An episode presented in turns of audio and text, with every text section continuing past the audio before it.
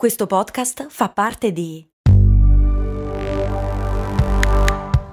Voice Podcast Creators Company. Se a volte ti senti così, ti serve la formula dell'equilibrio.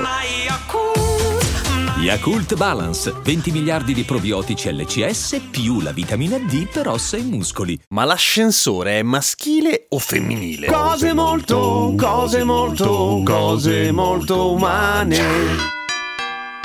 Se ti piace Cose Molto Umane iscriviti a patreon.com slash cose molto umane dove potrai dare un tuo contributo portare avanti la trasmissione, troverai tutte le puntate senza la pubblicità e potrai fare le domande. Come ha fatto Giulia, che mi chiede, forse lo hanno già chiesto? No. Nel quale caso ignora la domanda? No, non l'hanno fatto. Perché alcune lingue hanno solo maschile e femminile e altre pure il neutro? E sono più le une o le altre? Esistono altre opzioni?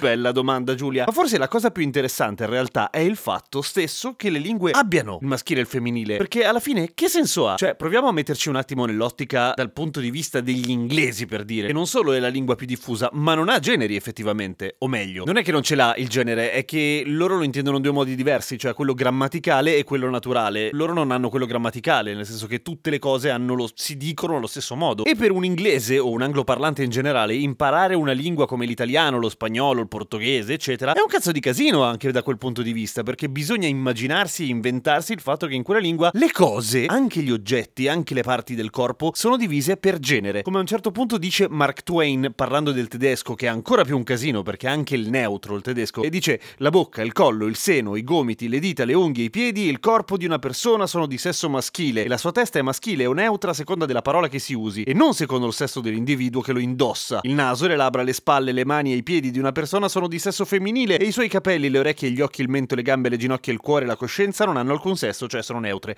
Un casino. E poi a quello che dice Twain si aggiungono tutta una serie di apparenti contraddizioni, tipo la parola donnone in italiano, che a parte il fatto che probabilmente non è un termine carino da attribuire a una persona, è un casino perché è al maschile, ma si riferisce a una donna e non attribuendole un aspetto maschile, per esempio. O il cazzo, che in spagnolo si dice la polla ed è tutto al femminile, o la minchia, per rimanere dalle parti nostre. Ci sono lingue che dividono tra maschile, femminile, animato e inanimato, e il proto-indoeuropeo, che era la lingua insomma da cui derivano tutte le lingue che si parlano parlano in Europa evidentemente, e divideva tra animato e inanimato, che alla fine ci sarebbe di più. Poi c'è l'Alamblak, che si parla in Nuova Guinea, che attribuisce a tutte le cose allungate il genere maschile, così d'ufficio, tipo a un albero alto, ai serpenti, a un pesce.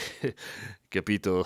Sono forti col doppio senso questi Alan Black. Quindi il fatto che una lingua abbia il genere che non si riferisca agli animali e alle persone di sesso maschile e sesso femminile, ma che dia il, genere ad esempio al faldone oppure alla lampada per dire, è di fatto assolutamente arbitrario e assurdo ed è un retaggio come si costruivano le lingue prima. Anche l'inglese a un certo punto aveva il maschile e il femminile, l'ha perso poi nell'evoluzione linguistica. Ma c'è una domanda che mi si è piantata in testa da quando ho letto la domanda invece di Giulia, cioè tutto questo discorso sull'equità di genere, non di genere grammaticale, di genere in generale, oddio che bisticcio di parole, però avete capito, ha un legame col fatto che alcune lingue abbiano il genere oppure no? Eh, sono due cose concettualmente separate, totalmente avulse l'una dall'altra, che viaggiano su due binari separati oppure no? E guardando una ricerca ho scoperto una cosa interessantissima. E i paesi che hanno la divisione di genere nella lingua, tranne pochissime eccezioni fra cui la Germania, hanno un livello più basso di parità dei diritti. Per cui qualcosa c'entra.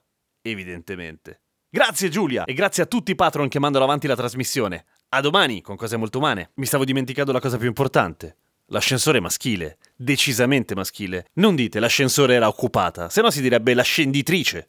È chiaro.